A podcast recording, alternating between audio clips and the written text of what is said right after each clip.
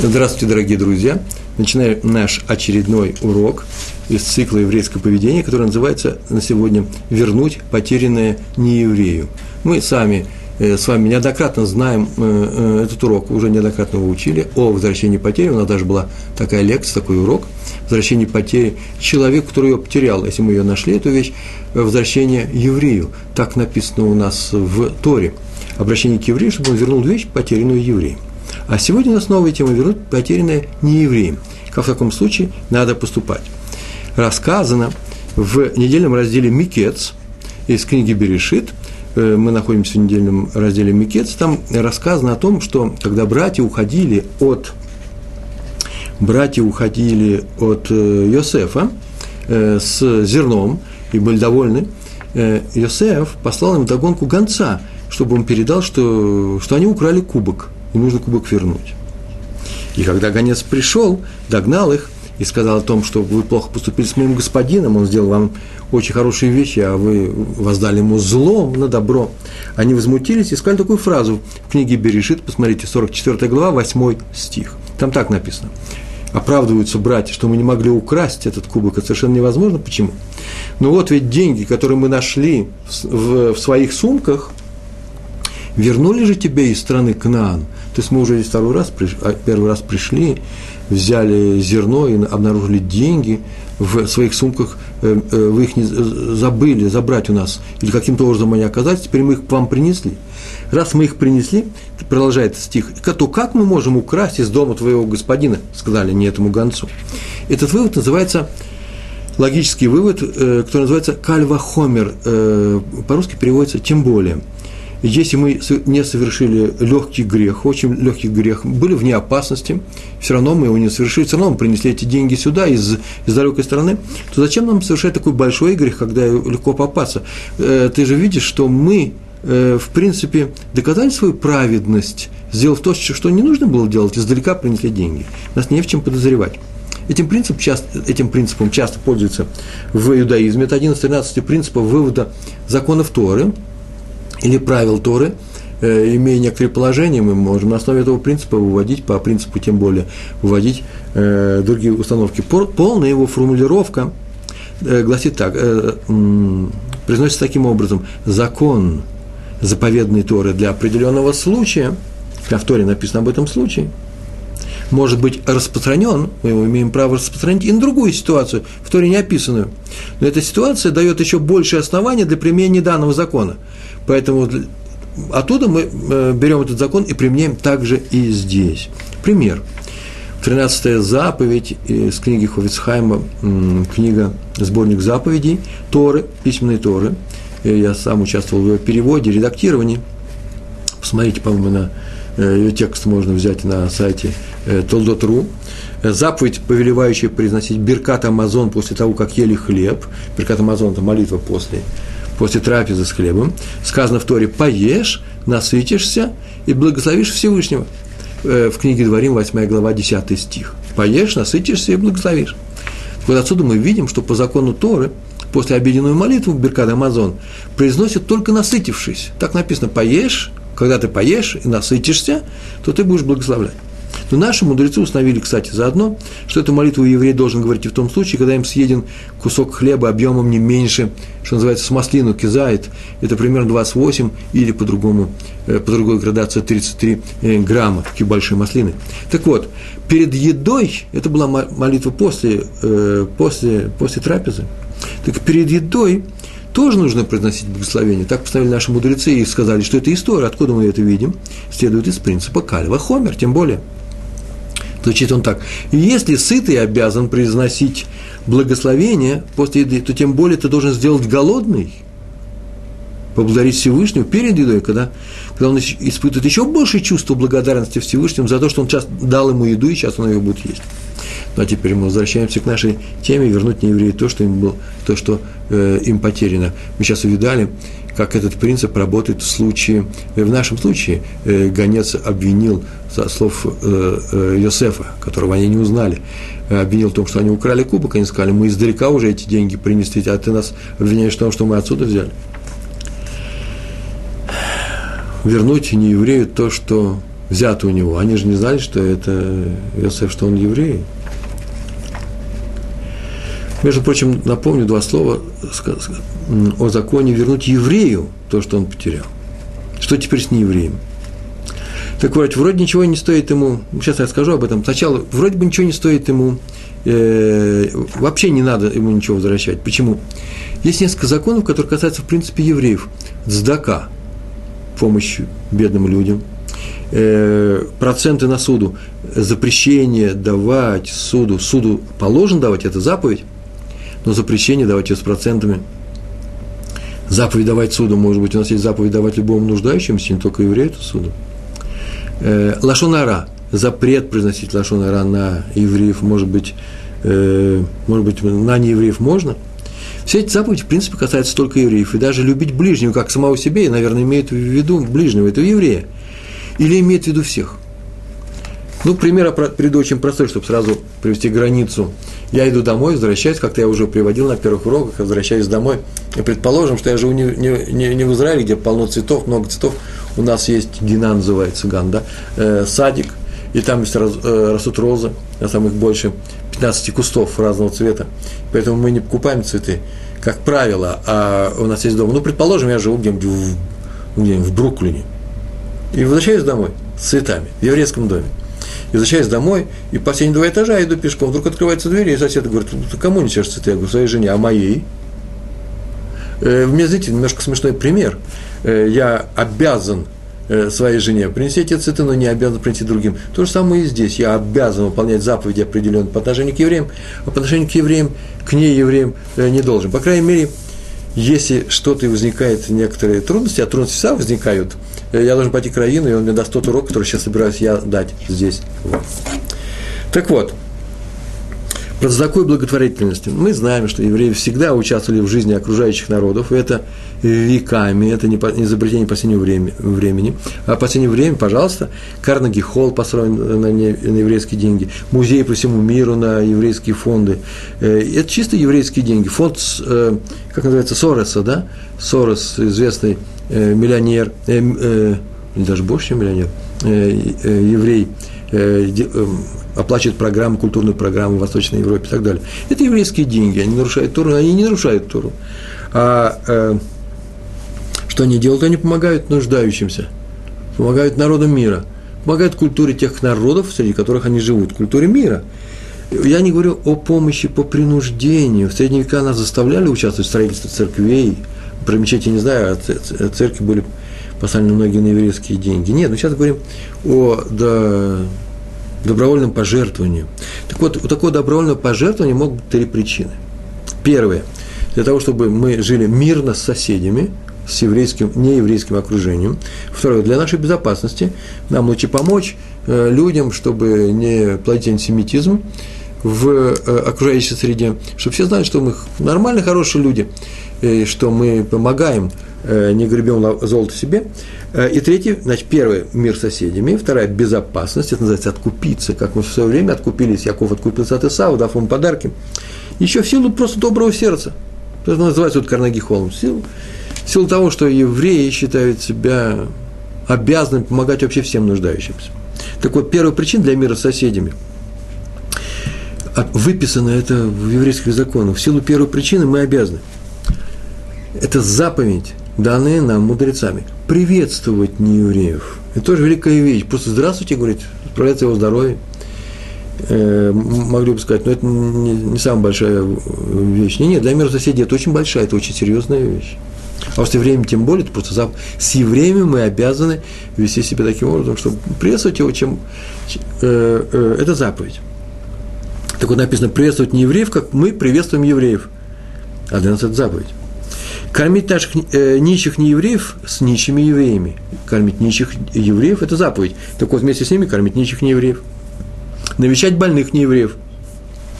Вместе с больными неевреями. Я просто беру прямо по списку наших законов читаю.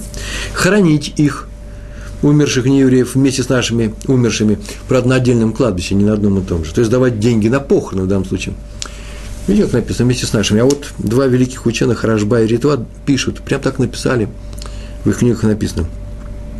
Даже если не евреи пришли отдельно от евреев, не то, что вместе с ними давать деньги нищему нееврею вместе с, с нищими евреями, не, нет. Как ты, они так написали, то есть надо понимать вместе, это называется, как еврею ты даешь деньги, так и не еврею, даже когда не, э, еврея здесь нет. То есть вместе с, надо понимать, как, как этих, так и этих. Между прочим, об этом сказано в книге Таилим, в Псалмах 145, 145 глава, 9 стих, «Добр Всевышний с каждым, и милосерден ко всем своим созданиям».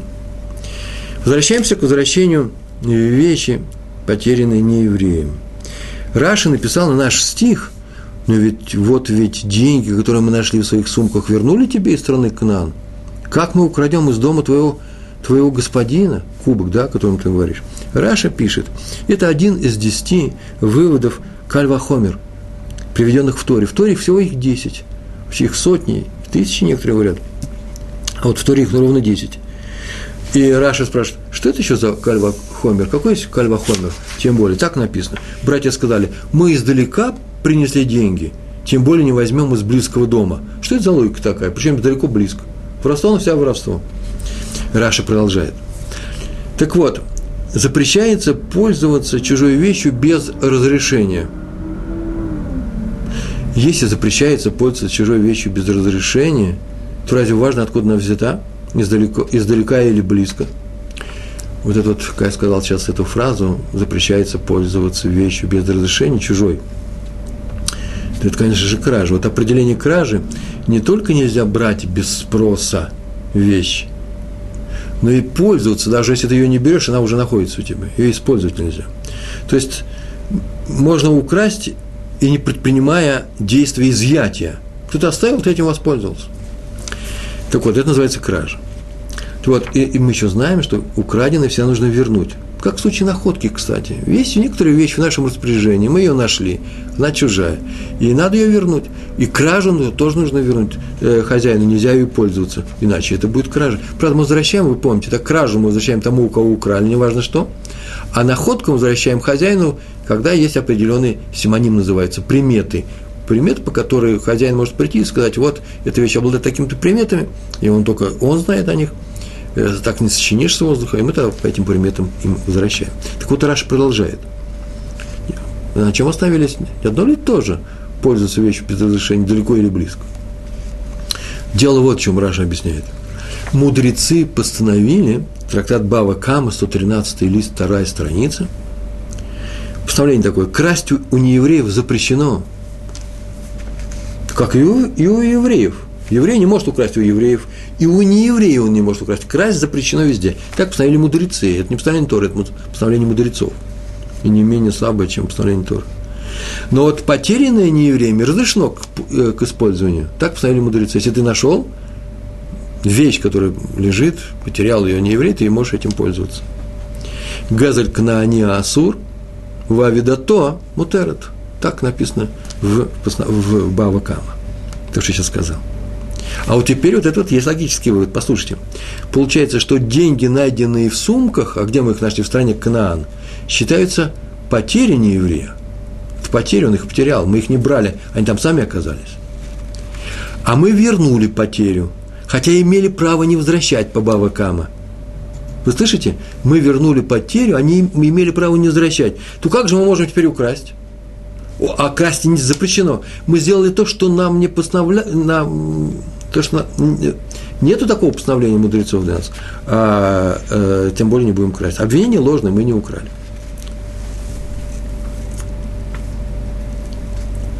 Книжку в синагоге можно взять, почитать, которые в шкафу. Можно ее взять и почитать, которые в шкафу. Любые книги в любой синагоге являются принадлежностью еврейского народа, поэтому не считается ни кражей, не считается кражей в чужом доме прийти книжку почитать, нужно с разрешения. В любой синагоге книжку можно взять почитать. Но если там в это время часы приема, может, ее не закрывают или еще что-то. Но взять из синагоги книжку принести домой нельзя, придется спрашивать Габая, э, местных служителей.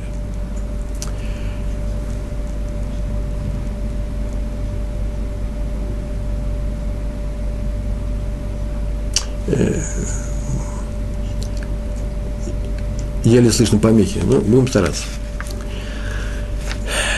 Продолжаем. Они сказали, мы не украли, потому что у нас есть вывод логический, что мы вернули потерю, хотя могли не возвращать, а тем более мы не будем красть, потому что запрещается красть. Кстати, между прочим, маленькое отступление, они не знали, что сейчас будет проверка, пришел гонец и говорит, вы украли кубок. Они были уверены, что кубок не украден, просто, просто так сказали, наверное, потеряли там кубок, а ищут у нас. Они не знают, что сейчас будет проверка, и сейчас этот кубок найдут у Бениамина.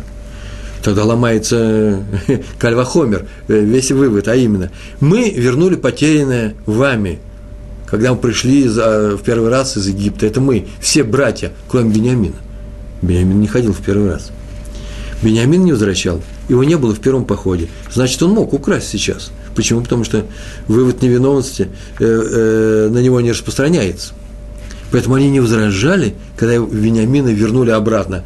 Ну, пошли вместе с ним, сказав, Правда, они ему сказали, да, в одном Мидраше написано «вор сын воровки», потому что его мама однажды взяла башков у Лавана. Ну, это такое отступление маленькое. Но они не защищали Бениамина физически, потому что теперь нужно доказать, что он это не брал. И у них никаких доказательств теперь не будет, кроме одного, кроме апелляции к доброму сердцу этого египетского правителя. «Э, «Не бери Бениамина, возьми меня», сказал Иуда. Почему? Потому что отец не, не выживет, отец не переживет. На что Иуда уже в следующем недельном разделе скажет, а я Юсеф когда я пропал, он пережил.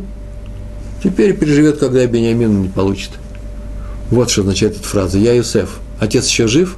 Она так было сказано. Я Юсеф. Что, отец жив? А вы говорите, что он умрет из-за Бениамина. Ну, продолжаем нашу тему. Очень важный момент. Так зачем же они вернули деньги, которые лежали у них в сумках в первый раз, после первого похода? И ответ – для того, чтобы осветить имя Всевышнего. Это называется Кидуш Ашем. Так написал Рамбам Мишнатора, ну, в, в, в, в Мишнатора. Э, если возвращает, еврей возвращает потерянную неевреями вещь для освящения имени Всевышнего, чтобы похвалили евреев, как людей крепкой веры во Всевышнего, то это надо приветствовать, это хорошо. Нет такой обязанности, но это надо делать. называется кидуш Ашем. Похвалить – это хорошее дело, потому что формально можно не возвращать. Так написал Рамбам. Теперь мы видим, откуда взялся закон. Рамбам получил его из Иерусалимского Талмуда, кстати. Бау Мацея, глава 2, Иерусалимский.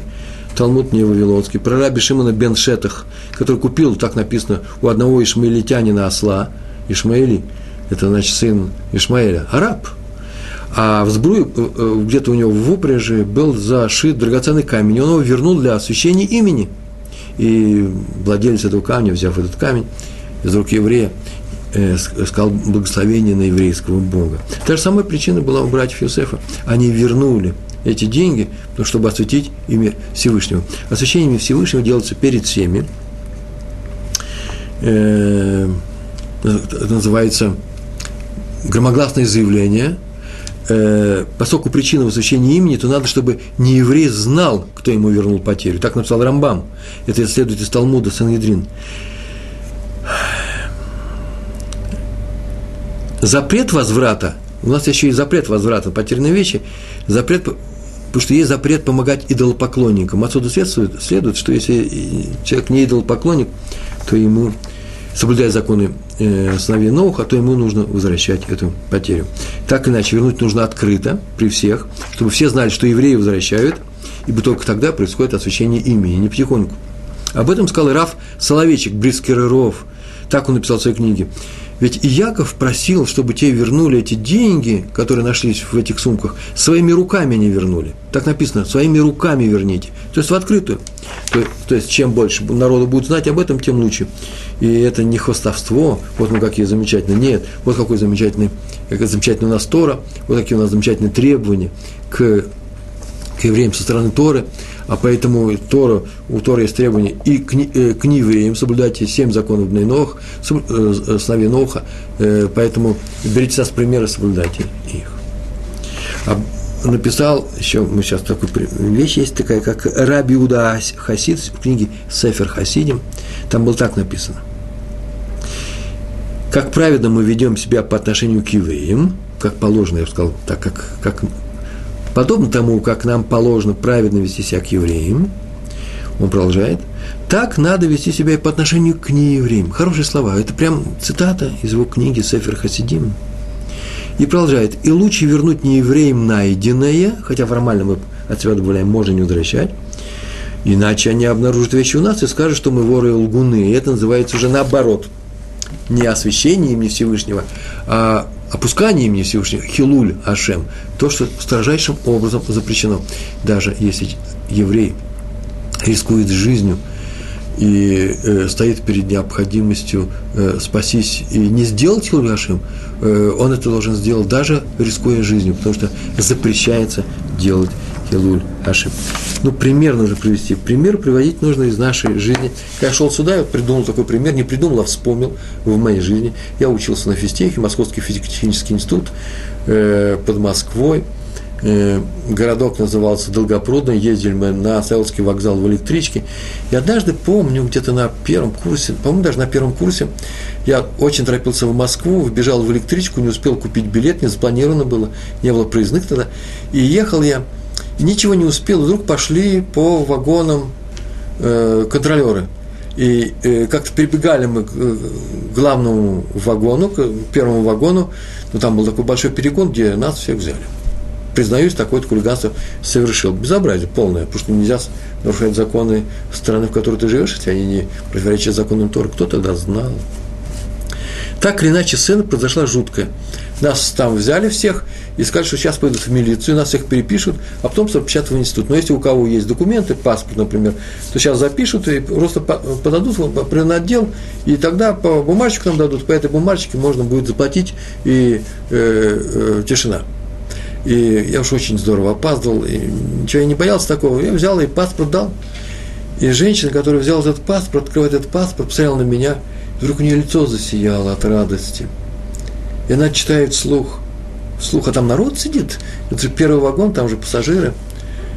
Руи Мусаевич Пятигорский, потом сделала паузу и говорит, еврей, едет без билета. И помню, такой позор это был. Почему? Потому что, наверное, сидели евреи.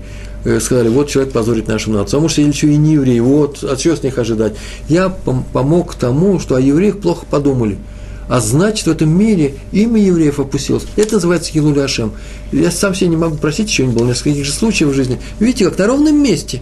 Я же в голову не могу прийти, что будут меня по паспорту вслух, да еще и вслух объяснять. Это объявлять. Это называется Хилули Ашем. Первая история на сегодня – только сейчас я рассказываю первую историю про раби Ильяу Хайма Майзеля из Лодзи. Он жил в 19 веке, родился в 1821 году, величайший раввин, в 1912 умер, прожил большую жизнь, как мы видим, и э, больше 90 лет. К нему пришел однажды еврей и рассказал жуткую историю. Эту историю я сегодня записал на сайте, в своем блоге, успел перед выходом сюда, в блоге на сайте э, Тулдот.ру, Тулдот Ишуру.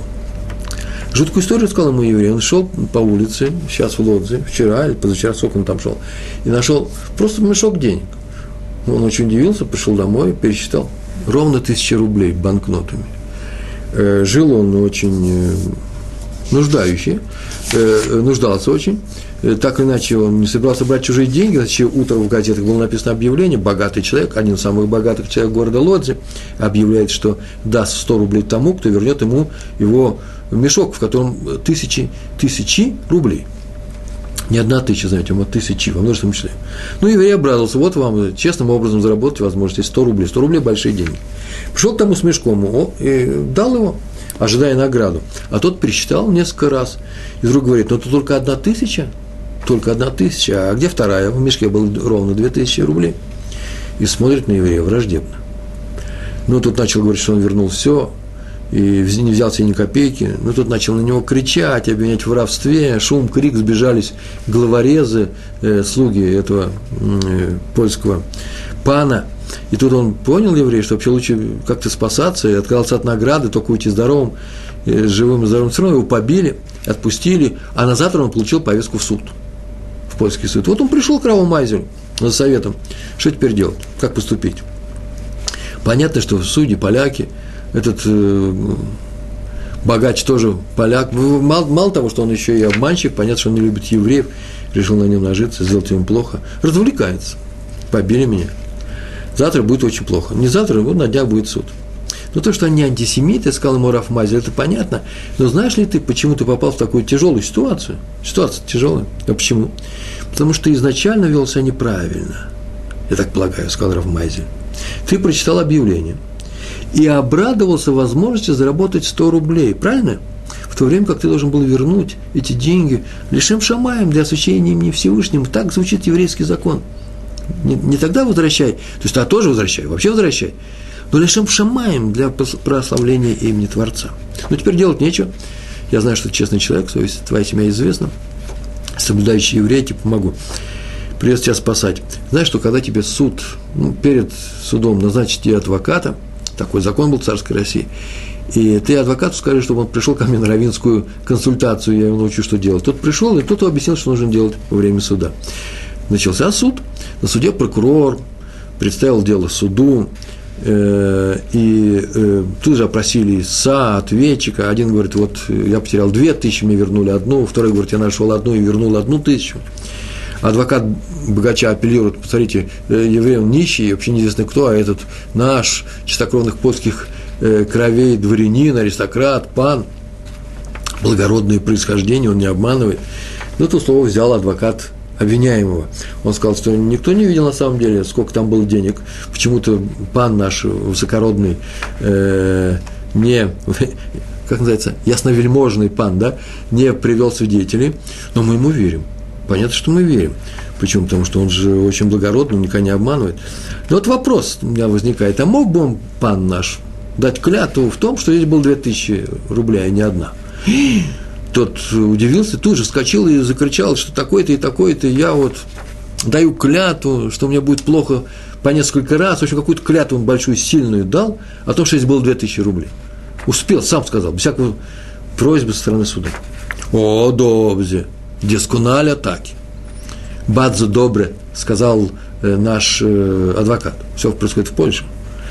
Смотрите, у меня, обратился он к судьям, как и у большинства здесь присутствующих, нет никакого сомнения, нет оснований даже сомневаться в честности и искренности этого человека, и тем более, что он дал клятву аристократа.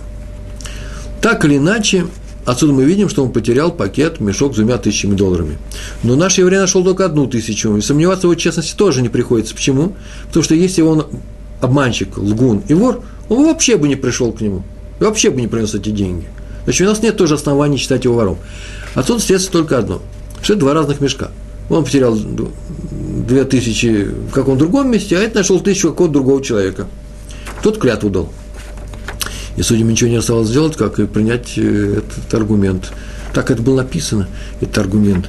И постановили они, хоть и кричал господин, что это все вранье, поклеп, но он же не мог сказать, что я сейчас обманул свои клятвы так или иначе, а та еще шла кампания против антисемитизма в российских судах, такое временное было, то судьи постановили э, тысячу рублей э, евреям. Но в избежание эксцессов со стороны этого богача и его э, э опричников Раф Майзель посоветовал нашим евреям эти деньги вернуть, отдать этому владельцу, о чем было написано в газетах на следующее утро. Еврей выиграл по суду но проявил благородство. На всех польских газетах было написано. А вот дал ли он 100 э, рублей, получил или не получил, об этом в рассказе не рассказывается. Э, кстати, про э, русские, русскоязычные пересказы такого, такого рода истории, хасидские истории, много их разных, я обнаружил, что, что очень часто происходит некоторое передергивание. Есть некоторые основы Торы, и знаете основы Торы, принципы Торы, можно сказать, насколько э, искренен, насколько правдив пересказ какого такой, такого рассказа. Например, я читал однажды, как некто нашел драгоценный камень, и после дол, э, долгих перипетий, хотя не еврей, владелец камня, был известен, находку ему не вернули. Потому что, кажется, он был антисемитом в том рассказе. Как написано в конце повести, еврей потихоньку сыграет свадебку. О, сразу говорю, это русский писатель написал русскоговорящий еврей, который вернулся к Торе, и так он сам дописал. Почему? Потому что это нарушение всех законов Тора. Почему тихонечку? Потихоньку спросил бы я его ответ. Спросил бы, и он мне, наверное, ответил, чтобы никто не, не узнал и не забрали камни обратно. Это называется кража. Не по-еврейски. Э, многие люди переносят, выдают еврейские законы, принося евреев, так сказать, свое понимание мира, которое у него возникло еще до Торы. С этим нужно быть осторожным. Таких историй очень много рассказывает со слов Реббисон Ливши Файнштейн, так его звали Ливша. дочь, Бриск, э, дочь Брискерова.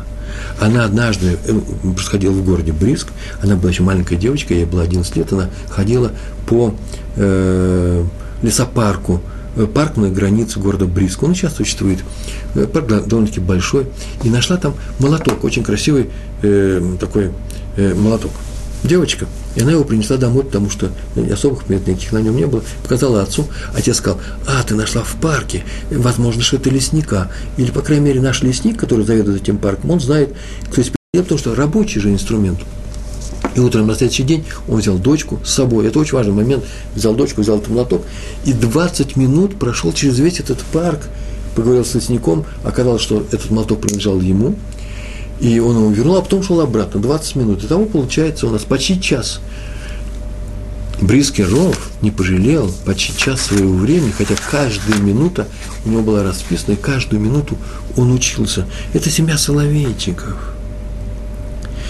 Он в это время, за этот час, мог написать целый хидуш, некоторые откровения открыть в законе Рамбама или выучить несколько листов Талмуда – и таки он сказал, что решил, что вернуть потерю не еврею, а заодно воспитать свою дочь, как того требует Тора, ему важнее учебы. Это важное сейчас замечание хочу еще сделать. Известно, что если ты нашел потерянный евреем, то обязан ему вернуть потерю. Но если ты старик, нашедший старик или уважаемый человек, равин, то в некоторых случаях он может не возвращать, причем, например, грязную овцу. Это опускает задевает честь нашедшего человека. Да? Честь человека для Тора очень важна, и она не требует во всех случаях возвращать потерю еврею, а в некоторых случаях, как я сказал, когда дело касается чести э, человека, то э, он свободен от этой заповеди. Честь уважаемого человека важнее материальные вещи другого человека. Видите, честь важнее вещи. Но в случае с потерянной вещью не еврея, то мы, закон ведь говорит, мы сейчас только учили, что надо вернуть для освящения имени Всевышнего – а известно, освящение имени Всевышнего важнее, чем честь отдельного человека. Поэтому потерю нееврея возвращаем во всех случаях, не так, как в случае с потерей еврея, независимо от твоего статуса. Об этом написал ныне живущий мудрец Раби Минаши Кляйн, величайший знаток еврейского закона, главный судья района Унгвар в, в Иерусалиме. Еще история про раби Якова Каменецкого. Э, во время Второй мировой войны немцы еще, очень интересная история, мне показалась очень интересная история, немцы еще не вошли в город, это было в Восточной Европе, и к нему пришел один еврей и сказал, что вот он на днях ходил получить небольшой денежный перевод из-за границы, ну, из, из Америки, скажем, из Англии, не знаю, небольшой, и пришел домой и видит, что почмейстер, который выдавал эти деньги, ошибся, и в конверте он дал чуть ли не в 10 раз больше. Ошибся. Задумался о чем-то или говорил с кем-то в напряженное время – и э, по квитанции полагается меньше. Что теперь делать? Жил он ужасно в стесненных обстоятельствах, и Раф сказал, что надо пойти вернуть ему остаток. При всех. Он сказал, при всех это сделаю. Ну, по нашему закону освящения имени Всевышнего. Так и сделал. И тот чиновник растрогался, деньги были большие, сумма была уж очень большой, и он даже обнял его при всех этого еврея. Надо сказать, самый интересный момент в этом рассказе, что это был вообще известно на весь город лютый антисемит – который ходил и везде заявлял на каждом углу, что вот придут немцы, они с евреями расп- расправятся. А тут у него после этой встречи простая вещь, деньги ему вернули. Тихий еврей, который, в принципе, выгоды большой не искал, мог не возвращать, вернул. Вдруг у него что-то в голове перевернулось. И он изменился настолько резко, что когда пришли немцы, он не вышел их встречать хлебом и солью, как вся его партия, над, там, как, где он там, в каких отрядах он там стоял. А через несколько дней пришел к тому еврею вечером домой, нашел его, ну, в квитанциях написано адреса, и сказал, что он его укроет в своем подвале. И пошел так и сделал. А там, затем спрятал там еще несколько евреев. Хотя это было очень опасно, он вообще рисковал жизнью. Ведь как здорово перевернулось все, это не просто непростая вещь. Говорят, между прочим, в одном из э, вариантов этого рассказа было написано, что он вошел в список праведников мира, э, э, который ведется в мемориале Яд Вашим. Из-за чего? Из-за того, что кто-то пошел и вернул ему деньги. Ведь какие большие следствия таких маленьких поступков в этом мире. Жизнь зависит от нашей, от некоторых поступков. В Талмуд Иерушалме, Иерусалимский Талмуд, там написано про раби Шмуэля Бар Сусратти. Жена правителя, написано жена Кейсаря. Э, Кесарь – это Цезарь. Я так полагаю, или он отдыхал в это время в Израилю Твери, в своей восточной провинции, которая называлась Сирия, да как она называлась?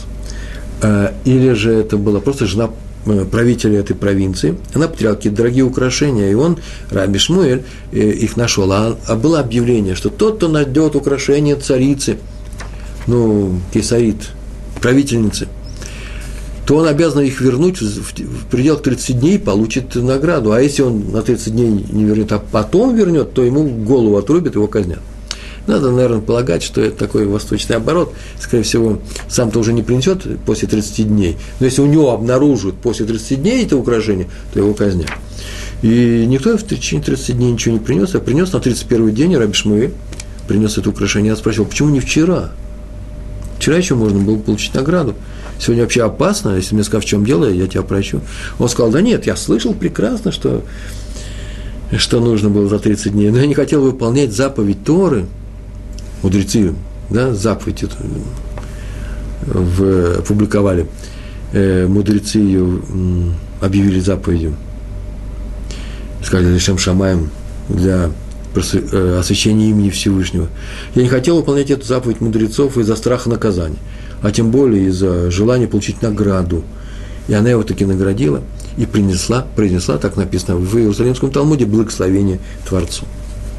Еще одна история у нас про э, Рава Салмана Муцафи.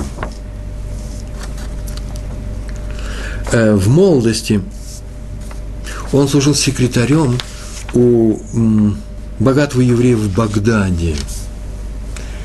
Он уже тогда был известным мудрецом Торы. У него уже была группа, у него были уже ученики. Э, он э, зарабатывал на жизнь именно тем, что он был секретарем и э, звали этого богатого еврея, Ра, э, не Раф, ну, звали его Минахем Даниэль, известный человек в в Ираке. Пришел однажды к этому богачу шейх э, заплатить долг, который он брал деньги у этого богатого еврея, теперь принес ему долг. 35 динар, не рубли, а счет шел на динар. И сплатил он их э, секретарю, положил на стол перед секретарем – такую 100-динарную купюру, бумажку, на которой написано 100 динар. И э, секретарь протянул ему на блюдце, на такой тарелочке, сдачу. Уже не одна бумажка, он должен был вернуть долг 35 динар, э, даже нужно, значит, сдачу был дать 65 динар. Там лежали несколько купюр, много купюр лежало. И разговаривали они с, с ним. И этот шейх, это был сам настоящий шейх, взял блюдце, придумал себе, почему-то отчитал 35 динар и положил себе в карман. После чего поговорил и ушел. Никто не обратил на это внимания, секретарь тоже не обратил внимания. Через некоторое время он посмотрел, на блюдце все еще продолжают лежать деньги. Может, он в это время отходил, подошел, посмотрел, лежат еще 30. Значит, из 65 он взял 35. Значит, 30 динаров остались должным. Тут же побежал э, э, на улицу за ним – ну, этот шейх был человеком известным, он знал, куда он пошел. Было написано в книге, что это все происходило на, на рынке местном. Может, он владел лавкой шейха, я не знаю, что там происходило. Главное, чтобы было очень много народу. И он прибежал к нему и протянул ему 30 динаров и объяснил. Тот обнаружил, да, действительно, я же взял только 35, посчитал. Ой, мне вернули 30. Никогда бы ни в голову не пришло, куда я потерял эти деньги. Что он сделал, этот шейх? Он тут же на улице громко, вслух начал прославлять евреев – Смотрите, вот только что, вот он стоит. Еврей. Вокруг арабы стоят иракские. Еврей, который вернул мне те деньги, которые мог потихонечку не возвращать. Оставьте себя. Скажите, просто, кто из нас не воспользовался бы этим случаем и не присвоил бы эти деньги себе? Несколько раз он воскликнул в эту толпу. Все поудивлялись, после чего этот человек сказал, я бы точно не воспользовался, я бы точно себя оставил. Какой великий у евреев Всевышний Бог. Так он сказал эту браху. Это называется, принес браху Ашему, это называется лишаем шамаем. Ну и еще несколько вещей скажем. Еще одна история. Э, мы тут еще говорили, мы тут еще говорили о том, мы еще говорили с вами о том, что постановили мудрецы, э, у нас осталось еще 18 минут, поэтому мы еще успеем все сделать. Э, мудрецы говорили о том, постановили, что возвращать потерю, вещь потерянную не евреям, надо для того, чтобы осветить имя Всевышнего в этом мире. Чтобы все люди знали, что евреи поступают так в силу своей Торы. Всевышний настолько хорошую Тору дал евреям, и настолько он хорошо управляет этим миром, что те люди, которые выполняют заповедь, заповедь Всевышнего, э, все остальные люди выполняют семь законов э, Бнейнох, сыновей Ноха, они э, э, исполняют свое предназначение так, э, они делают мир лучше. И так и надо жить. Но смотрите, это же называется освящение имя Всевышнего.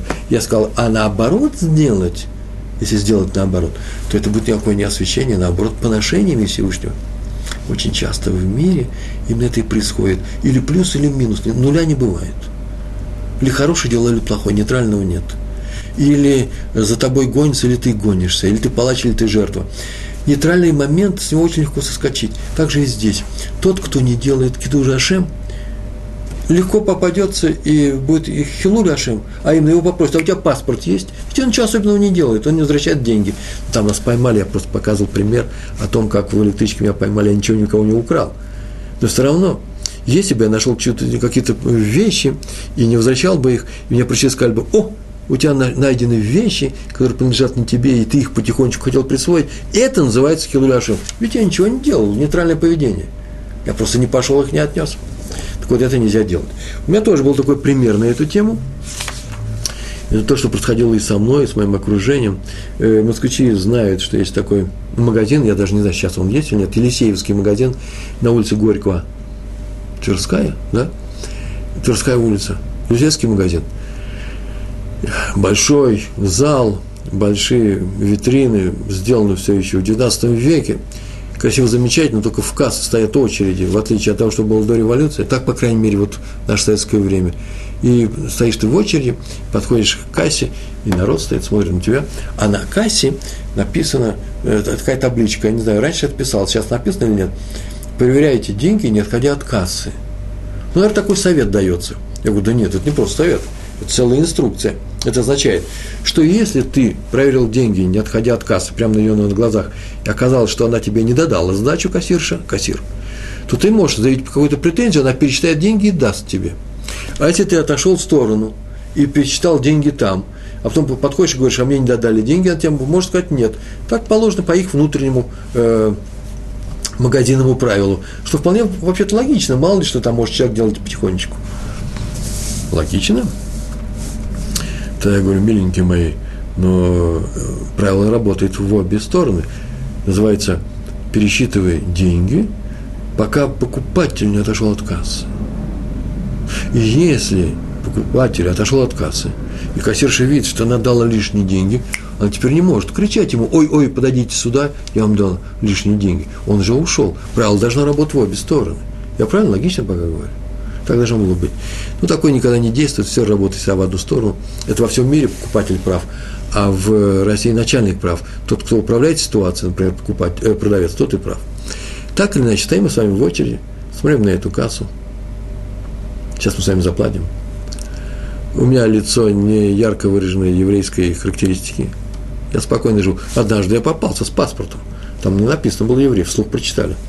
А вот у моей супруги, у, моего, э, у моей двоюродной сестры, у моих родственников, у моих друзей, у моих учеников, это явно еврейские лица. Еврейское лицо подходит, берет деньги, отходит в сторону, пересчитывает, лишние деньги ему дали. Что теперь сейчас произойдет? Он теперь может не возвращаться. Даже если она закричит. Почему? Потому что он отошел. Да вообще можно не возвращаться. А она закричит, а люди посмотрят, а теперь он не может, как называется, качать права, да, и, и говорить, смотрите, что у вас написано. Он ничего не может сделать. Почему? Потому что сейчас история пошла совсем по другому руслу. Смотрит на него и говорит, смотри, еврей, как себя ведет, они разве вернут, они разве с копейкой расстанутся. Он не украл, но уж точно не вернет. Бедная женщина попала на еврея. Это называется хилуля Ашем. Вот это запрещает Тора. Рискуй жизнью, что хочешь сделай, но только не э, не приводи к тому, что о евреях будут говорить плохо, и будут говорить плохо о нашей Торе, не дай Бог, и о Всевышнем. И, между прочим, я не знаю, это, наверное, актуальная вещь для России, для Восточной Европы, для Восточной Европы. Почему? Потому что некоторые евреи, возможно, не знают об этом правиле, когда они что-то делают, а потом у них могут сказать плохо. Ну, даже не знаю, какой пример привести. Например, начинают вести трубопровод чтобы нефть возить не через Европу, а через Азию. И там вдруг человек появляется с, с еврейской фамилией, крупный начальник, а потом он исчезает большими деньгами. Может быть, это и есть, называется хилуляшем, может быть, это и запрещается делать евреем. Я-то уверен, что да, если он еврей. Только не говорите мне, что делать теперь не еврею, у которого еврейская фамилия. Или по папе, или вообще просто так уж получилось. Э, я не знаю, что делать. Э, не хотелось бы участвовать ни в чем, что связано с Хилуль Ашем, с поношением имени Всевышнего в этом мире. Между прочим, во время немецких средневековых погромов, жуткие погромы шли во времена, особенно первого крестового похода, крестоносцы, дальше они там носили кресты, э, и второго, и были уничтожены цветущие еврейские общины по всему Рейну, э, были убиты десятки, сотни тысяч людей, сотни общин были уничтожены. Э, немцы с нами поступали, христиане поступали с нами очень плохо. И в то же время, несмотря на это, во времена этих погромов наши раввины, несколько раввин крупнейших, издали постановление по всему еврейскому народу, запрещающие обманывать немцев в торговых сделках ибо это противно Всевышнему. Несмотря на то, что эти немцы только что, год назад еще, участвовали в погромах, убивали евреев. А обманывать их нельзя. Причем это, э, обратите нужно внимание, это не называется ударили по щеке, поставив другую. Не дай Бог. Это называется «будь справедливым всегда». Делай цедок справедливости на земном шаре, э, в, в мире людей. Даже с неевреями. Называется цедок. Так написано в Торе «делай справедливость». То есть с евреями делать справедливость по прямому требованию Торы, никогда не обманывая их, так написано, ни в, ни в весе, ни в линейных размерах, ни, ни в одном из э, э параметров продаваемого предмета, и не в деньгах тем более, а с неевреями для освящения имени Всевышнего, для запрета его, э, наоборот, поношения имени Всевышнего, а для, для освящения нужно э, обязательно делать справедливость с неевреями. Это требование самой Торы. Есть еще несколько вещей. Раби Акива Йосиф в книге «Брис Ойлам» он пишет о том, что ну, просто рассказана эта история, она довольно-таки известная. Я ее оставил под конец, а потом скажу кое-что от себя. Один еврей держал корчму. Я так полагаю, что тоже, скорее всего, в Польше, в Украине. И пришел к нему один нееврей выпить. Ну, так, так, есть такие народы, где любят вечером прийти, зайти. Идет человек с, с работы – по Пикадилли стоит, зайти в пивную и выпить. Есть такие народы, да, выпивают. И зашел он к нему, а денег у него не было. И изложил у него свой топор. Топор, может быть, где-нибудь в Галиции, топор, красивые топорики были. Обязательно нельзя же выйти на улицу без топорика. Вот он его заложил у крачмаря, еврея. Тот посмотрел на топорик и обнаружил, что вообще-то этот топорик стоит больше, чем та выпивка. И решил его забрать. Ну, оказался нечистым на руку корчмарь. Так написано об этом. На завтра тот пришел с деньгами, он говорит, верни мне залог, вот те деньги, а тот говорит, ну, первый раз слышу, ничего не знаю, никакого залога не было. Ты пришел ко мне пьяный. Ты, может, другой корчме это сделал? Ты ко мне пришел уже на бровях. И тот сколько не шумел, не вопил, не кричал, ничего не испугался. Наверное, такая была ситуация, что он ничего не боялся. У него были слуги, и слуги не евреи у него было полно, у этого крышмаря. Вообще целый, там, может быть, комарили. Наверное, он не первый раз так поступал, вокруг него плохие люди какие-то собирались, поэтому он ничего не испугался. Тот поплакал, поплакал и ушел. Ну, сказал, вор ты, и ушел. Надеюсь, его не поверим. Скандал закончился. Так или иначе, через много лет этот корчмарь умер. Так написано в этой книге Брисойлом, поэтому я ее пересказываю. Он умер. А через несколько лет, еще несколько лет прошло, и он явился во сне к сыну. И попросил его, слушай, срочно нужно, пойди разыщи такого такого человека в таком-то имени, в таком-то районе живет нашего города, и отдай ему деньги, переплати даже за тот топорик, который я ему не отдал. Сын во сне очень удивился, говорит, отец, столько лет прошло после твоей смерти, ты не пришел ко мне в первый день, и во второй день не пришел. А что сейчас случилось? Тут ему объясняет, смотри, тут сразу ведь не наказывают, тут вообще-то в вечности много, и поэтому, и поэтому э, с моим наказанием не торопились. И чем закончилось? Тем, что недавно умер в ваших краях, умер у вас э, один еврей выкрест. Вот он умер, и конца пришел, И вдруг я увидал, какие страшные наказания ждут людей, которые совершили всякие прегрешения, а с такими людьми там расправляются сразу же.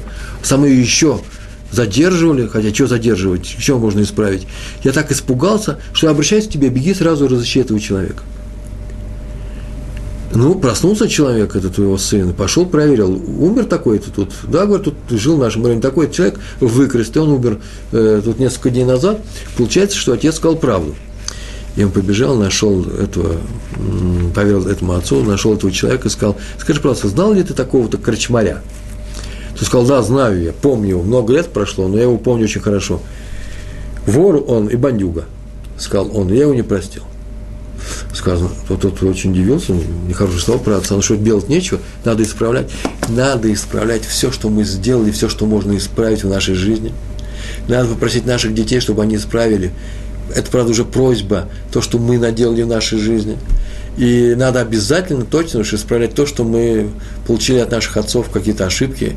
Они что-то не исправили, что-то они не доделали, пойти это сделать. Получаем в Еруша, называется, не только наследство положительное и хорошее, но и долги, надо расплачиваться с долгами. И он ему дал большие деньги, и на том все это и закончилось. Э, мы подходим к концу нашего, э, нашего урока. Мы говорили о том, что надо очень хорошо, очень требуется э, с нашей стороны возвращать, жить с неевреями в мире, э, поступать с ними справедливо, не обманывать их никогда ни в чем. И даже там, где мы имеем право вроде бы не поступить с ними так, как у нас написано в наших книжках, все равно лучше поступить с ними так, как мы поступаем с евреями. А именно, например, вернуть э, потерянную ими вещь. Для чего? Для прославления э, имени Всевышнего э, в, э, в этой жизни. Это очень важные вещи. У нас сейчас осталось с вами 6 минут. Я хочу сделать вам очень важную, серьезную вещь, сказать о том, что мы сейчас находимся в книге Берешит и читаем совершенно замечательные истории про наших працев, про Тамар, э, которая рискуя жизнью, отказалась от того, чтобы осрамить, опозорить Иуду перед всеми, когда ее уводили на казнь, э, она была беременная, Иуда, зная, что его невестка э, изменила, она не имеет права э, выйти из семьи, нужно сделать определенную операцию, она ритуальную, ритуал, она должна сделать халица называется, э, и освободиться от необходимости выйти замуж, если она не хочет выходить замуж, э, за третьего оставшегося в живых сына Иуды, и вроде бы не от кого ей быть беременной, ее ведут на казнь, и она посылает э, три предмета, которые он ее оставил, когда приходил к ней, и он ее не узнал, и от этого она беременна, и она посылает эти вещи и говорит, вот пускай, э, вот владелец, я ему отвечаю, от кого я беременна, от владельца этих вещей. И он сказал, она права. Почему она так сделала? Она сделала только для того, это сделала для того, чтобы не осрамить его э, при всех. Она шла на казнь. Ее собирались убить. То же самое сделал Йосеф. Йосеф, который попросил египтян выйти от него, когда он решил признаться, открыться своим братьям. Было написано, и закричал он, э, выведите всех отсюда, пускай все египтяне выйдут отсюда, и тогда, после чего он сказал братьям наедине, я Юсеф. Он им признался. Почему? Для того, чтобы не было им позору. Какого позора? В том, что они продали брата, чтобы, Египте, чтобы они не почувствовали себя ущемленными. Рано или поздно, может, это станет известно. Сейчас в первую секунду это страшная вещь. Он рисковал жизнью. Почему? 11 взрослых людей, они могли бы его убить, у него не было ни защитников, ни телохранителей. А теперь вот мое замечание. Мы читаем о том и учим это – о том, как надо себя вести. Что нужно рисковать жизнью. Не дай Бог, мы не рискуем жизнью, мы нормально себя ведем. Но только не оскорбить, не обидеть, не сделать плохо другому еврею. Мы сидим на уроках, киваем головой, мы совершенно солидарны с Тамар, мы солидарны с Иосифом, все они поступают благородно, мы говорим, что так и надо поступать, а мы так поступаем. Рискуя жизнью, нельзя обидеть другого человека. А уже если мы не рискуем жизнью, то тем более.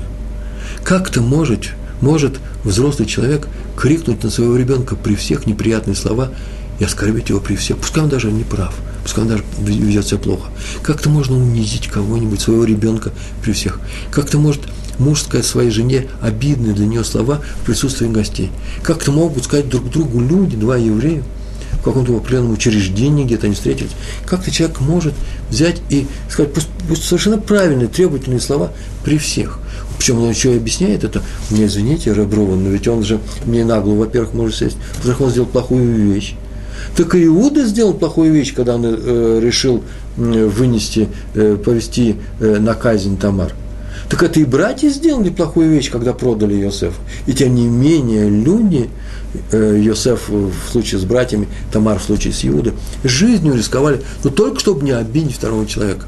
Нет никакого оправдания тому человеку, который обижает ближнего своего словами при всех.